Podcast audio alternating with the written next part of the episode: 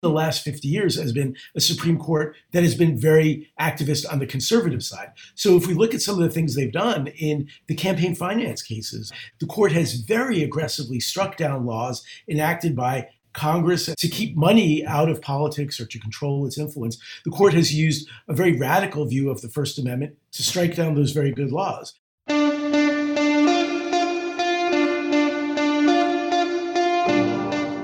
Hello, everyone. I'm Mila Atmos, and this is Future Hindsight, a civic engagement podcast. In this episode, we'll be taking a closer look at why the Supreme Court has been conservative since the Nixon years and what that has meant for our society.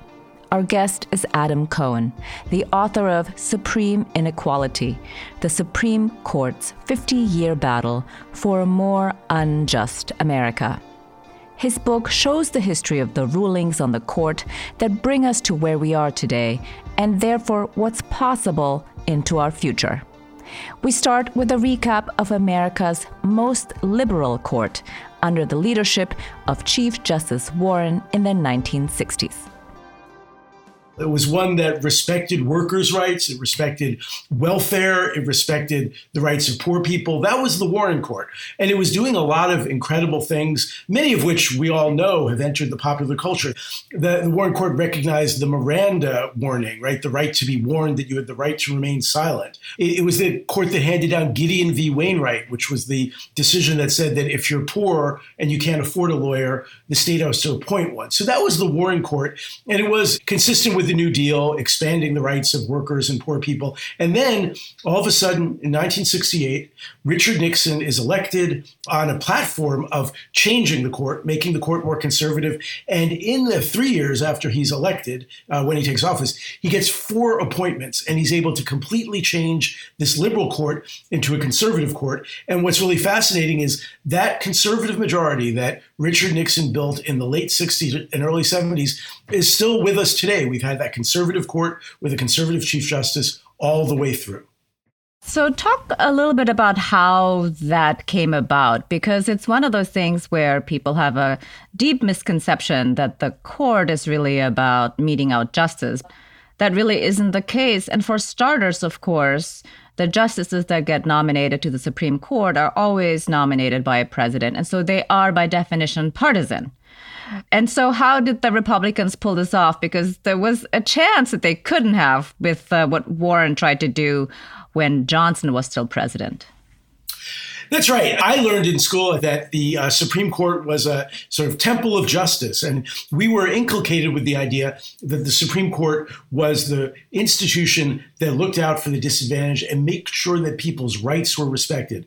When you learn a little bit more deeply about the history of the court, you find out that what was the court doing during the slave era in the United States history? It was siding with the with the slaveholders. During the segregation era, after the Civil War when a black man sued and challenged segregated railroad cars in Plessy versus Ferguson, the court sided with the railroad company, not with the black man.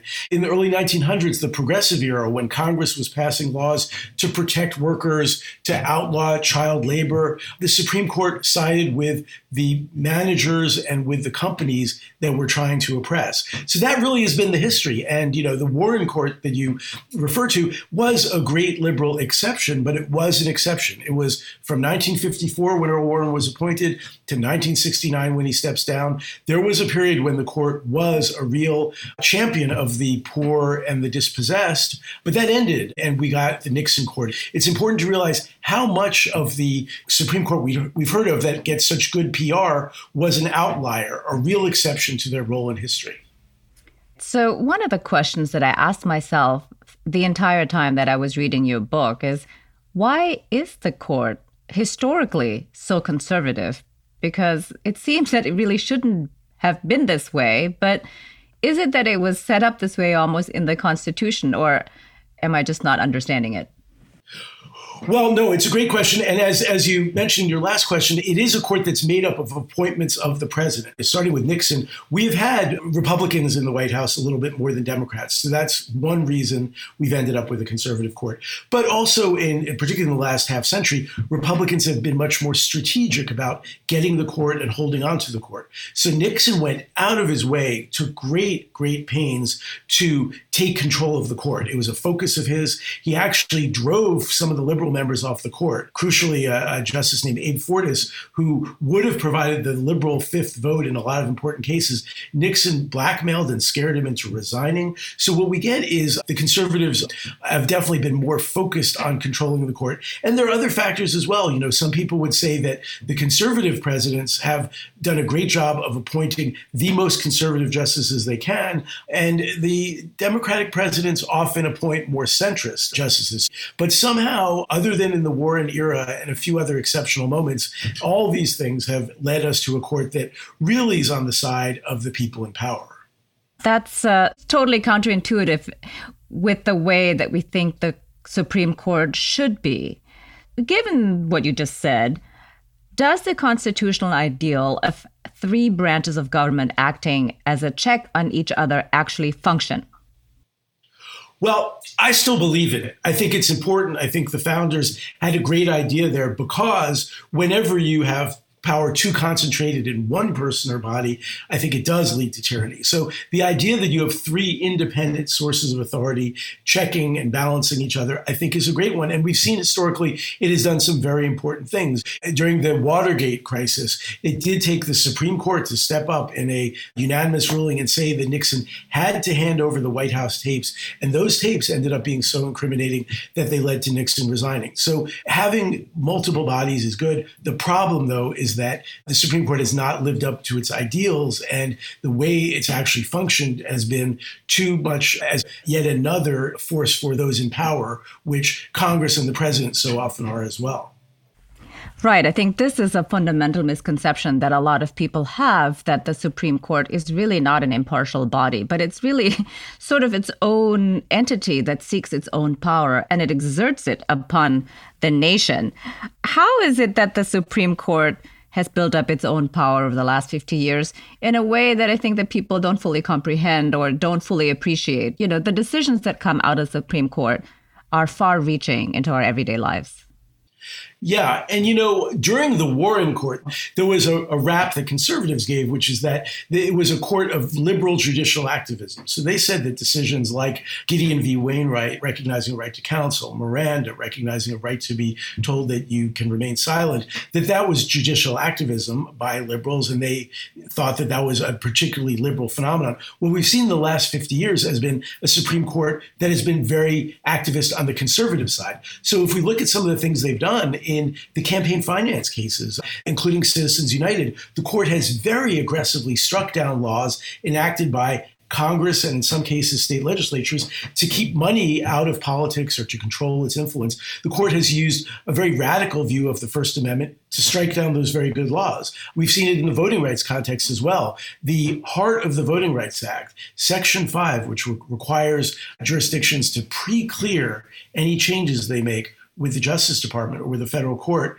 to make sure that they're not going to hurt minority voters. That very important preclearance requirement, this activist conservative court struck down on very dubious grounds. So, what we're seeing now is a court that is very confident in its own position, in its very conservative views, and it's using its power in many cases to run roughshod over the decisions of the Democratic branches. What is the primary mechanism by which the Supreme Court has essentially cemented Republican power more or less for years going forward? So I would say there are two main strands to what this conservative court is doing to support Republican power and conservative power. One is if you look at their election law cases, it's just striking the degree to which they almost invariably rule in ways that will lead the Republicans to win elections. We saw that famously in Bush versus Gore, where they actually stopped the counting of validly cast votes just to ensure that Bush became president. But we see it in many other cases when they've upheld the very strict voter ID ID laws. They've struck down protections for minority voters in the Voting Rights Act. They've refused to step in when there's been egregious partisan gerrymandering that overall very much helps the Republican Party. In decision after decision in election law, it's amazing how many are five to four rulings in which the conservatives take the position that helps the Republicans to literally win elections and stay in office. But the second strand is the court has also really on its own reinforced the and the values of the Republican Party. So, you know, one thing that our Republican Party in modern times has stood for is making sure that business and the wealthy do very well and not being very concerned about the poor. You know, the thesis of my book is that income inequality and wealth inequality in our country, which we often attribute to many other things, to globalization, which is taking jobs overseas, to automation, which is replacing people with robots, to decisions made by the president and Congress, like tax cuts. I argue in the book that the Supreme Court's rulings in many areas have been a major driver of that because they've continually ruled against the poor, ruled against welfare rights, given the rich much more power to influence elections with their campaign finance rulings, and on and on and on. So I would say that this court is literally helping Republicans to take office, but also has put together 50 years of rulings that really reinforce Republican policies that help the rich and hurt the poor. That was Adam Cohen, author of Supreme Inequality. When we come back, we'll discuss why conservatives sympathize with the upper class.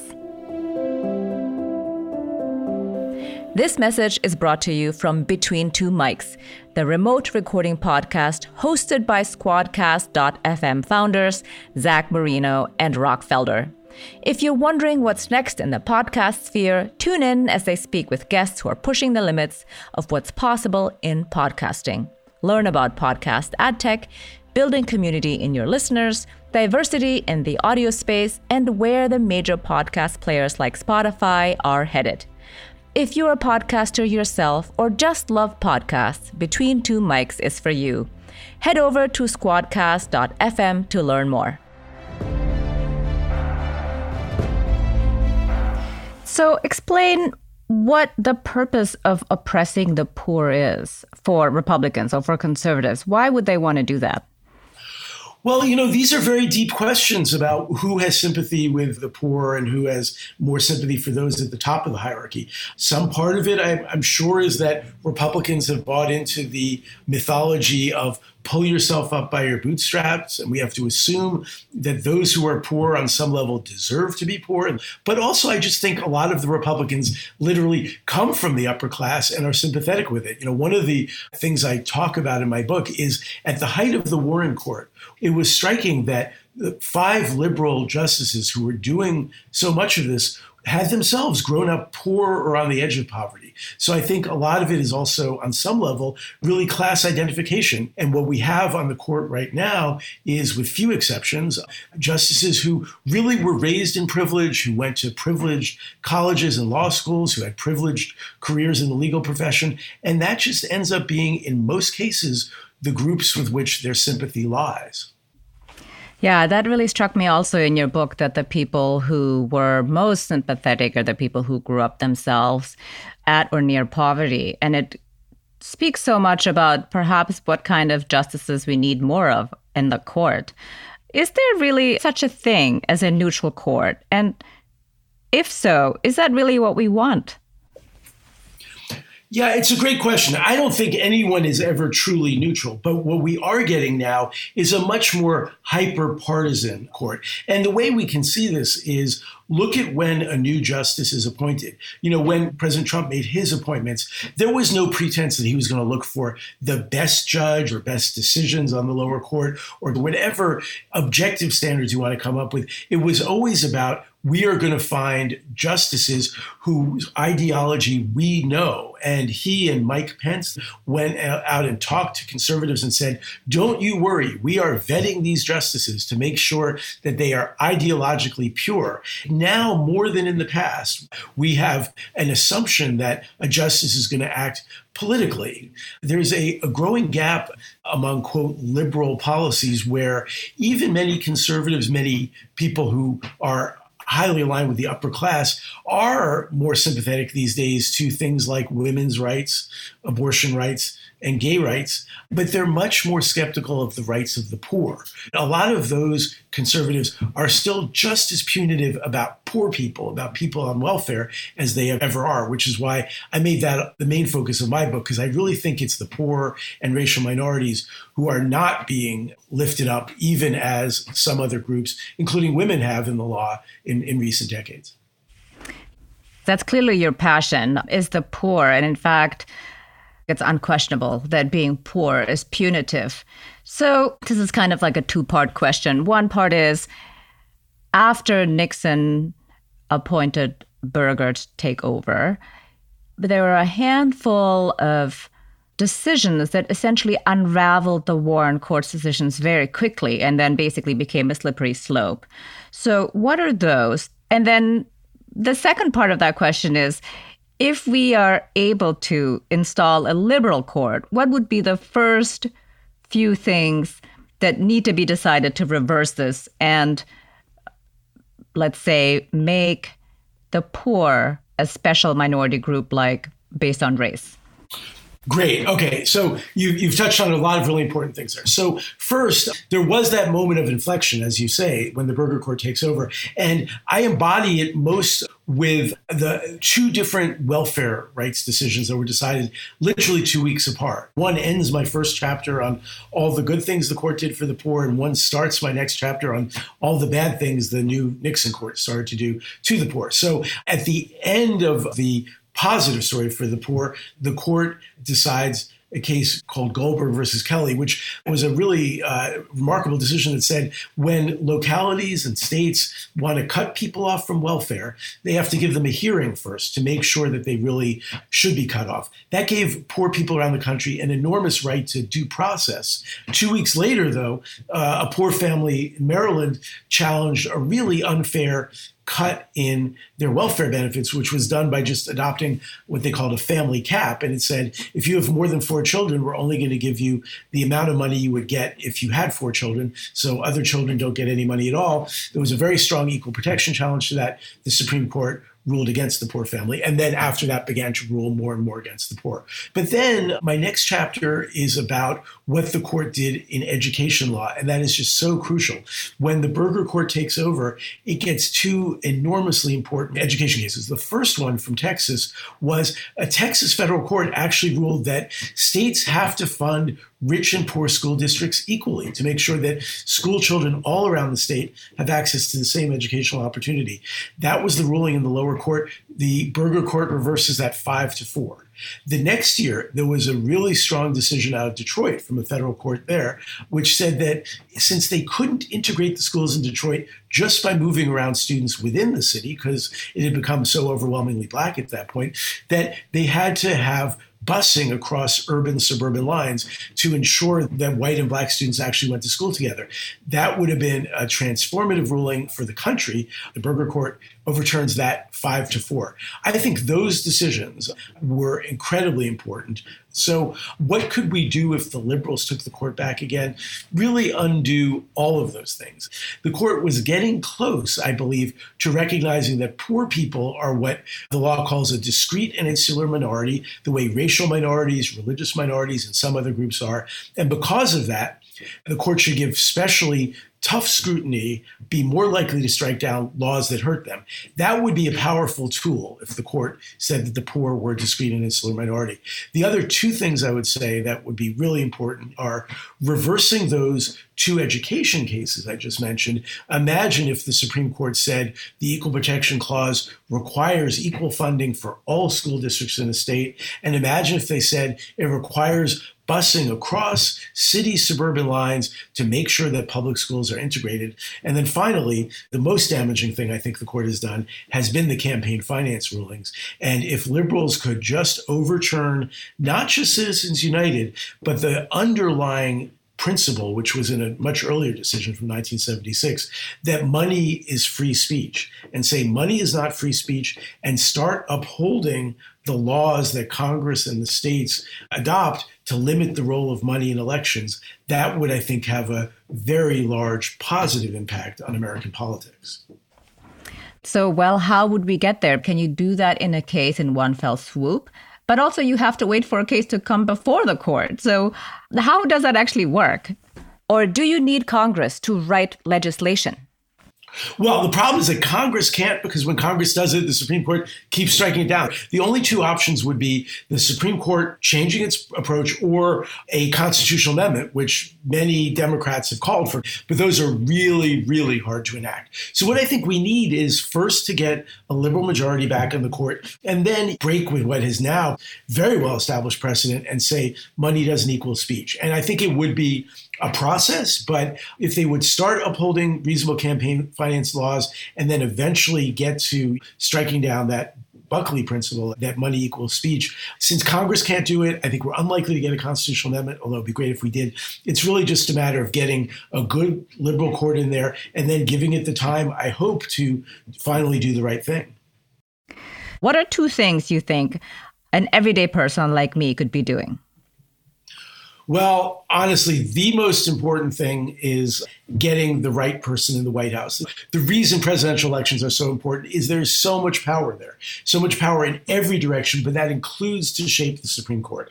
When that Democrat is in office, hold them accountable, not just to appoint a Democrat, but I would like to see a real progressive voice on the court let's make sure that they appoint a few rabble rousers. There have been some amazing justices in the past, like Thurgood Marshall, who was a real voice for the poor on the court, like William O. Douglas, who was pretty much of a radical. Let's get some real loud voices on the left who are as loud as the very conservative voices on the right.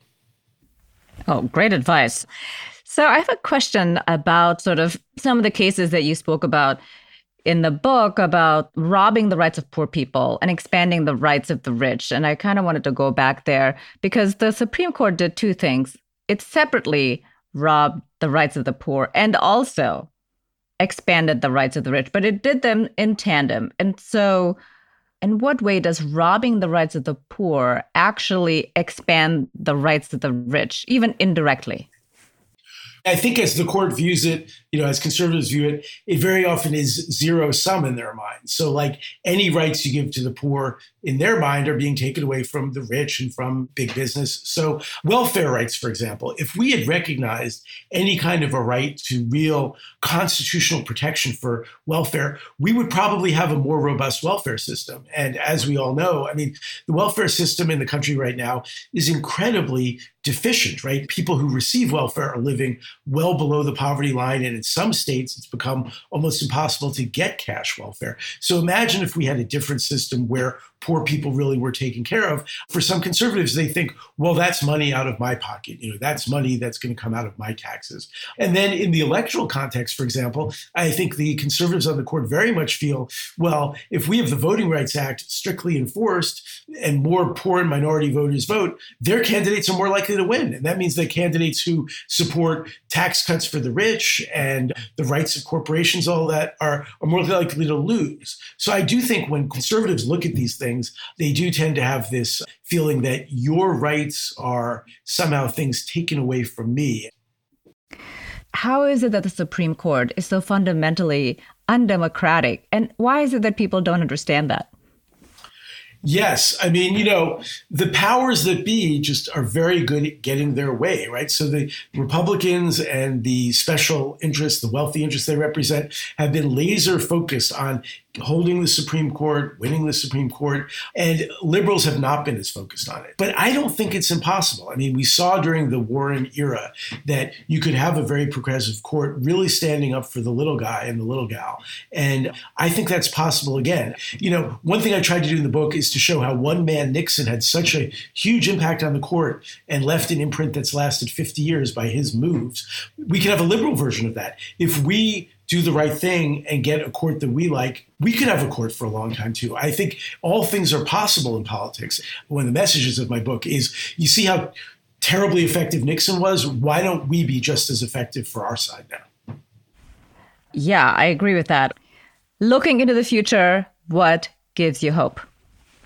Well, certainly the recognition we now as a society have for the fundamental inequalities, it's reached new levels, it's having an effect. So I actually think, although this is a very troubling time and we've had this terrible disease and we've had the quarantines and we've all been living through a lot there's also a lot of very good things happening right now so in fact for people who care about creating a more equal society these are you know oddly enough some of the most encouraging times in many years well said thank you very much for being on future hindsight oh thank you i, I really enjoyed it in the wake of biden's victory 43 states have proposed at least 250 voter suppression bills, and some have already passed, like in the state of Georgia. Passing for the People Act in the Senate would remedy both voter suppression efforts and campaign finance laws. However, even if that bill were to pass, a 6 3 conservative Supreme Court will likely strike it down. The good news is that the American Rescue Plan is tackling poverty directly from the ground up. Among many other things, it will deliver a child tax credit that is estimated to reduce childhood poverty in half, provide emergency rental assistance, increase funding for Medicaid, and waive federal income tax on the first $10,200 of unemployment benefits by middle and lower income taxpayers. In addition, the Biden administration is appointing diverse, liberal, and competent judges as fast as possible, which will have long lasting effects. Merrick Garland was sworn in as the new Attorney General. Since he was a top Justice Department official during the Oklahoma City bombing trial, he's now well equipped to tackle domestic white terrorism, one of the biggest threats to American democracy. And finally, because Georgia elected two Democrats to the Senate, and Democrats now have a razor thin majority, if there's any vacancy on the Supreme Court in the next four years, we could see it filled by progressive justice. Next week, I speak with Laura Joyce Davis, the host of the Shelter in Place podcast, which she started at the beginning of the COVID pandemic. Shelter in Place started as this creative endeavor, this kind of time capsule. And very, very quickly, it became the way that my family and I were rewriting life and figuring out what we were going to do with this new reality where just about everything was suddenly very, very uncertain. We talk about what we've both learned through our podcasting journey, and if you want a glimpse of who I am as a person and how podcasting has changed me over the years, this one's for you. Until next time, stay engaged. I'm Mila Atmos. Thank you for continuing to listen to Future Hindsight. Our executive producer is Mila Atmos, the audio producer is Peter Fedak, and our associate producers are Miriam Zumbul and Brooke Sion. Be sure to listen to us on Apple Podcasts, futurehindsight.com, or wherever you enjoy podcasts every week.